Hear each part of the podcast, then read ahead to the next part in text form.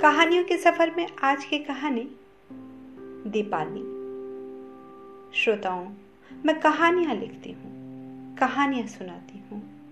वे कहानियाँ जो हम सभी के जीवन से जुड़ी होती हैं, समाज से जुड़ी होती हैं। किसी ने क्या खूब कहा है, घर से मंदिर बहुत दूर है, घर से मंदिर बहुत दूर है, चलो किसी रोते को हंसाया जाए। तो शुरू करें आज की कहानी।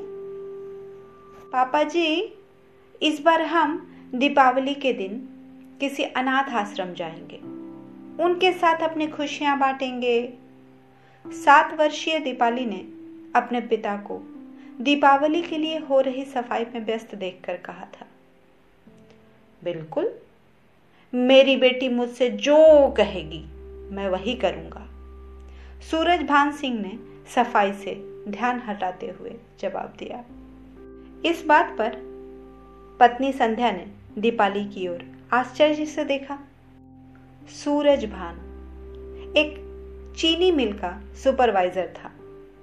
आज से ठीक सात आठ साल पहले उसकी ज़िंदगी उजाड़ और बिरान थी। दीपाली के मासूम किलकारियों ने उसके घर को रोशन कर दिया था। फिर उसकी बात को कैसे टाल सकता था भला? अनाथ आश्रम के ज़िक्र ने सूरज भान और संध्या को उस सुखद घटना की याद ताज़ा करवा दी थी। पूरा शहर दीपावली की खरीदारी में हफ्तों पहले से व्यस्त हो चुका था। बाज़ार में कहीं मिट्टी के दिए के लिए मोल भाव तो कहीं लक्ष्मी जी की मूर्ति। गणेश जी के साथ विराजमान थी। सूरज भान को इन बातों से जैसे कोई लेना देना ही न था। साल के सभी त्योहार उसे बेगाने से लगते थे। शादी के सात साल हो चुके थे, पर दोनों पति पत्नी बच्चे की किलकारी सुनने को तरस गए थे। कमी सूरज भान में थी। यह बात पत्नी संध्या शादी के दूसरे साल में ही जान चुकी थी। पर सूरज भान के प्यार ने सारी शिकायतों को ढक दिया था। कभी अनाथ आश्रम से तो कभी रिश्तेदारों से। बच्चा गोद लेने की बात तो कई बार हुई, पर हर बार किसी न किसी कारण से नाकामयाब रहे।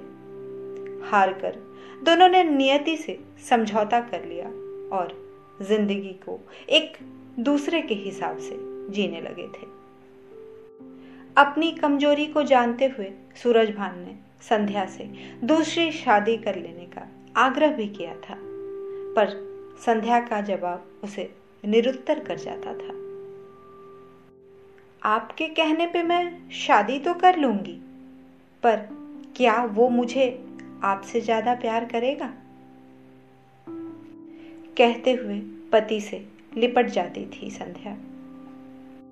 ऐसे असीम समर्पण में अलगाव की गुंजाइश ही खत्म हो जाती थी। उस दिन भी और दिनों की तरह ही सूरज भान। चीनी मिल से लौट रहा था। रास्ते में उसकी गाड़ी खराब हो गई। मैकेनिक को बुलाने के लिए उसे कुछ दूर पैदल चलना था। वह चलने लगा। थोड़ी देर चलने के बाद रोड के किनारे उसे कचड़े का ढेर दिखाई दिया, जहाँ से बहुत बदबू आ रही थी। उसने नाक पर रुमाल डाल लिया। तभी एक नवजात शिशु के रोने की आवाज़ उसके कानों से टकराई। उसने चारों तरफ़ देखा, कहीं कोई नहीं था। बच्चे के रोने की आवाज़ बढ़ती जा रही थी। लेकिन वह जैसे जैसे आगे बढ़ता गया, आवाज़ कम होती गई। वह अचानक से मुड़ा और कचड़े के ढेर की ओर बढ़ने लगा। आवाज़ के साथ साथ उसके दिल की धड़कन भी बढ़ती जा रही थी। उसने देखा कि एक बच्ची चीथड़े में लिपटी हुई पड़ी थी। शरीर पर जगह जगह घाव के निशान थे। गर्भनाल गले में लटकी पड़ी हुई थी। यह सब देख सूरज भान घबरा गया। उसने थरथराए गले से आवाज़ निकाला को, कोई है? कहीं से कोई आवाज़ नहीं आई। आती भी कहाँ से? छोड़ने वाले ने उस बच्ची से पीछा छुड़ाकर मुड़कर भी नहीं देखा था। सूरज भान ने कुछ देर वहाँ इंतज़ार किया। अब तक वह उस बच्ची की हकीकत समझ चुका था। उसने उसे गोद में उठाया और भागने लगा। वह क्यों भाग रहा था, उसे खुद भी पता नहीं था। बच्ची उसका स्पर्श पाकर चुप हो गई थी। घर पहुँचने तक उसकी साँसें पूरी तरह उखड़ चुकी थी। संध्या, खिड़की दरवाजे सब बंद करो। उसने हाफते हुए कहा, पर क्यों? संध्या उसकी स्थिति से अनजान थी, आश्चर्य से पूछी, अभी कुछ मत पूछो, जैसा कहता हूँ वैसा करो। सूरज भान अब भी हाफ़ रहा था। उसने अपने शर्ट में लिपटी हुई बच्ची को बाहर निकालकर संध्या के गोद में डाल दिया और पूरी कहानी बताने लगा। बच्ची को गोद में पाकर संध्या निहाल हो गई। आँखों ने खुशी का इजहार किया। शुरू के कुछ घंटे तो उन्हें समझ में नहीं आया कि बच्ची को कहाँ रखे और खुद कहाँ बैठे। बच्ची को पालने के लिए और उसके बारे में जानकारी पाने के लिए दोनों इंटरनेट का सहारा लेने लगे। हर बात गूगल पे टाइप की जाती थी। खुशी इतनी थी कि दोनों अपने अपने ऑफ़िस में छुट्टी की अर्जी देकर चले आए थे। इतने दिनों में पहली बार छुट्टी ले रहे थे। तो सभी ने कारण जानना चाहा, पर किसी को कानों कान भनक न लगे, इसका पूरा ख्याल रखा गया था। बच्ची का नाम दीपावली से जोड़कर दीपाली रखा गया। अब त्योहार के मायने समझ में आने लगा था। खरीदारी में दोनों का मन लगने लगा था। अब आलम यह था कि जब बच्ची सोती तो दोनों उसे निहारते रहते, और जब जागने पर रोती तो चुप कराने के लिए बेहाल हो जाते थे। जैसे ठहरी हुई ज़िंदगी दौड़ने लगी थी। पड़ोसियों तक को भनक नहीं लगने दे रहे थे। सूरज भान ने ऑफ़िस ज्वाइन कर लिया, जबकि संध्या ने इस्तीफा दे दिया था। किसी तरह इस बात की भनक पड़ोसी मिसेज चारुलता को लग गई थी, जो स्वयं भी संतानहीन थी। सूरज संध्या की खुशी उनसे बर्दाश्त ना हो पाई। उन्होंने इस बात की रपट पास के पुलिस स्टेशन में करवा दिया कि उन्होंने बच्चा चुराया है और ये आरोप लगाया गया था। सूरज संध्या के लिए इस बार की दीपावली खास होने वाली थी। उसी दिन वे सभी को दीपावली के बारे में बताने वाले थे। लेकिन दीपावली के दिन सुबह के नौ बजे पुलिस आकर बच्ची को ले गई। साथ ही दोनों को बच्चा चोरी के जुर्म में लॉकअप में डाल दिया। दोनों ने खूब गुहार लगाई, पर एक ना चली। बच्ची के गुमशुदा होने की कोई रिपोर्ट नहीं आई थी।